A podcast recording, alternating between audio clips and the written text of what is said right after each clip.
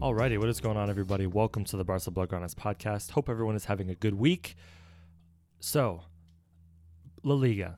Currently, Barcelona are uh, they're definitely still in it, right? I think there's like 12 or 13 match days left, if I'm not completely crazy.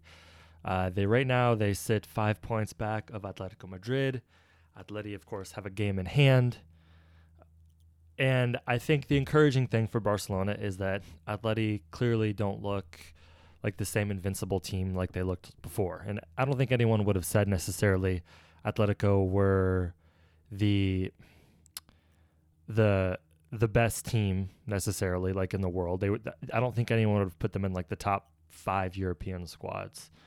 And they've certainly kind of backed that up because they lost 1-0 to Chelsea, a fifth place Premier League team or fourth place maybe now over the weekend or last week during the Champions League, uh, 1-0. So they're they're certainly still in it, but uh, giving up an away goal because I'm pretty sure they were at home is just uh, not what you want to see, especially going out like that with not scoring a single goal against a Chelsea team that's been pretty willing to give up goals. So I think the encouraging thing for Barcelona in terms of their their La Liga perspective or chances is that they don't look invincible anymore. They've been more efficient or more consistent in the Premier League or in the in La Liga in the last couple of weeks than Atleti have. So they could still clearly do that. Uh, they're going to be out of the Champions League here uh, in about two weeks, so that's going to give them some you know freed up cycles to uh, to be able to win some games, hopefully. Um, so the I guess ch- like hitting some news bits, right? So Coutinho, another injury setback. Fati apparently is also sort of um, experiencing some setbacks. The Coutinho one really sucks because honestly, before he got hurt, I, th- I want to say in December, like he he was he was nice, right?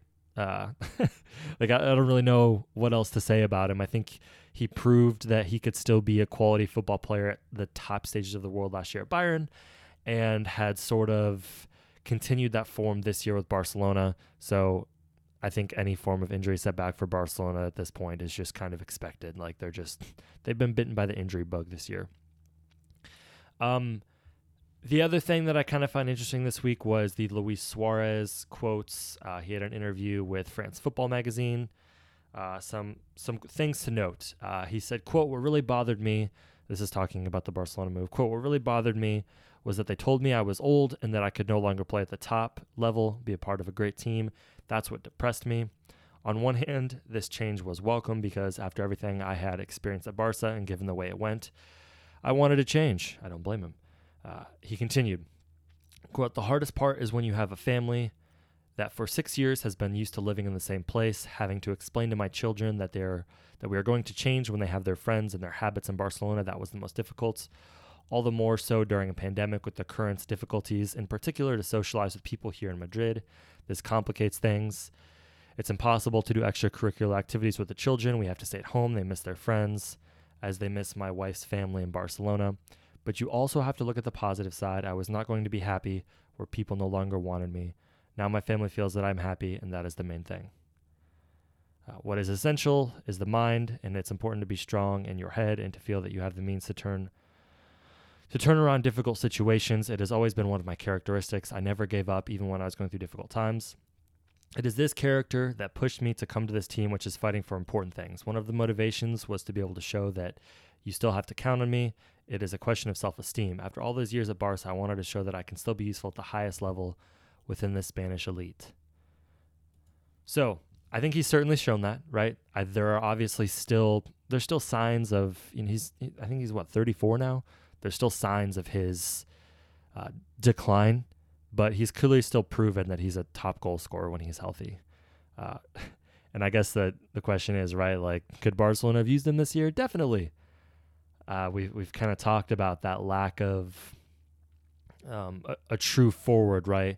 We hoped that Griezmann would flourish without Suarez there.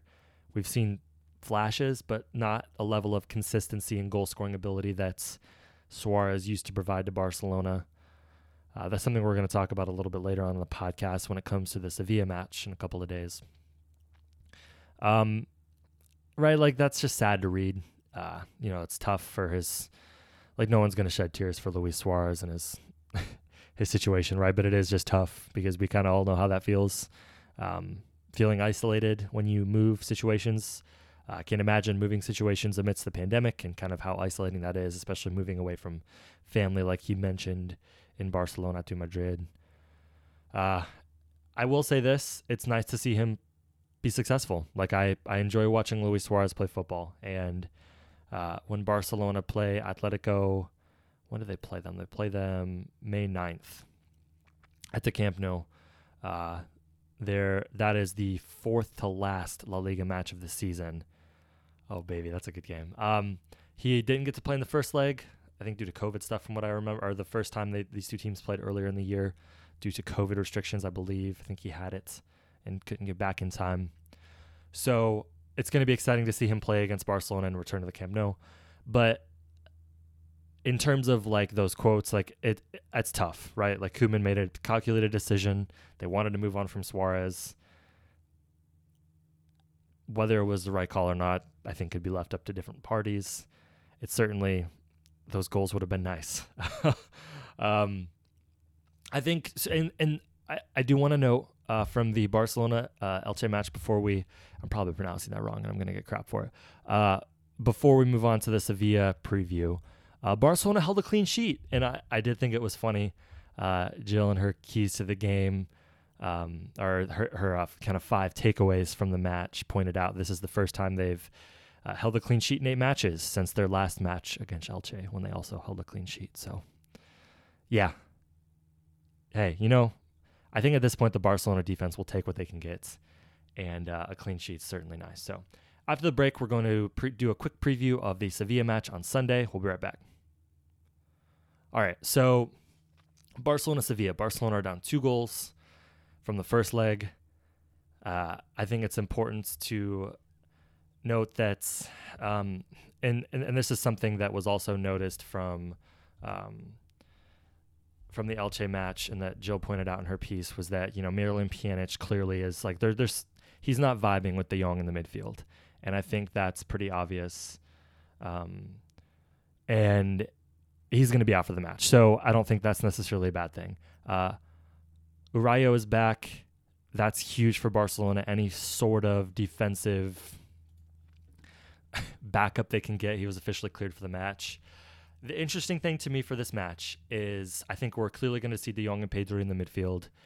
I think in the back line, we're going to see some form of, you know, Piqué and Alba will certainly be there. Who the other two fill ins are, I'm not really sure. Probably Sergiño Dest for sure. Uh, the attack. So, kind of the speculation has been certainly Messi and Dembele, uh, Braithwaite. So he was handed a start midweek, had two assists. He looked great. Uh, I am a Martin Braithwaite supporter.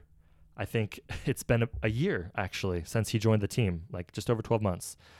Uh, Renato and I discussed said transfer about 12 months ago. There was some back and forth. Uh, neither of us were really sure what he was there for. It was kind of funny. And then I think he turned first, and I, I have slowly come around. But Braithwaite has been a, a welcomed addition to Barcelona. He creates a change of pace. He does. He adds a different mix of skills, not necessarily better, but a different mix of skills and abilities than Griezmann does. And I hope he gets the start. As Nick and Jason both wrote this week at BarcaBlauGranes.com, uh, his play's been great, and the change of pace versus a Griezmann has been really good for Barcelona. Um, this isn't a like a please everyone match, right? This is they need to grind it out and get a win, and Braithwaite seems to be the man for that right now. Uh, Barcelona really, really need to win this. I have, I have uh, been more pessimistic towards the Copa del Rey in the past. Uh, and I, I continue to say that it's, it's it's not that important, but I think when you look at Barcelona's chances in the Champions League, very low. Uh, their chances in the Liga, still pretty low, but in, at least encouraging. Uh, they need some sort of positive boost, right? Like if you could use this, an impressive comeback against the good team in Sevilla to sort of catapult yourselves to continue La Liga success, right? Like if you can come back in this match and you know you're gonna lose the PSG probably. like it, it's not gonna. I, I don't foresee that getting better. But you come back against Sevilla, you can use it as a catapult of encouragements in the Liga to try to catch Atleti. And I mean, that's really all I can like. It's it's like we've talked like we talked about last week, right? When you're looking at this season for Barcelona in terms of the long term, it's not necessarily in terms of the hardware they can bring back to encourage Messi to stay. It's about that pulling on the heartstrings. It's about creating a feeling. And if coming back in the Copa del Rey and making a very impressive run in the Liga does something to pull on those heartstrings, then it's a good thing. I think regardless, like you'd like to make a run in La Liga and coming back against Sevilla seems like a good first step in that. At the very least, I want to see how they play with Braithwaite starting. I really hope he starts. Uh, and yeah, then we just have to hope injuries, right? Like that, we just have to hope for continued recovery for Ansu Fati, Philippe Coutinho. Um, and we just have to hope that they get some sort of consistent defensive performances going forward now that Piqué is back. Uh, yeah, that's really all I got. Um, everyone enjoy the Sevilla match this weekend. Hope everyone had a good week.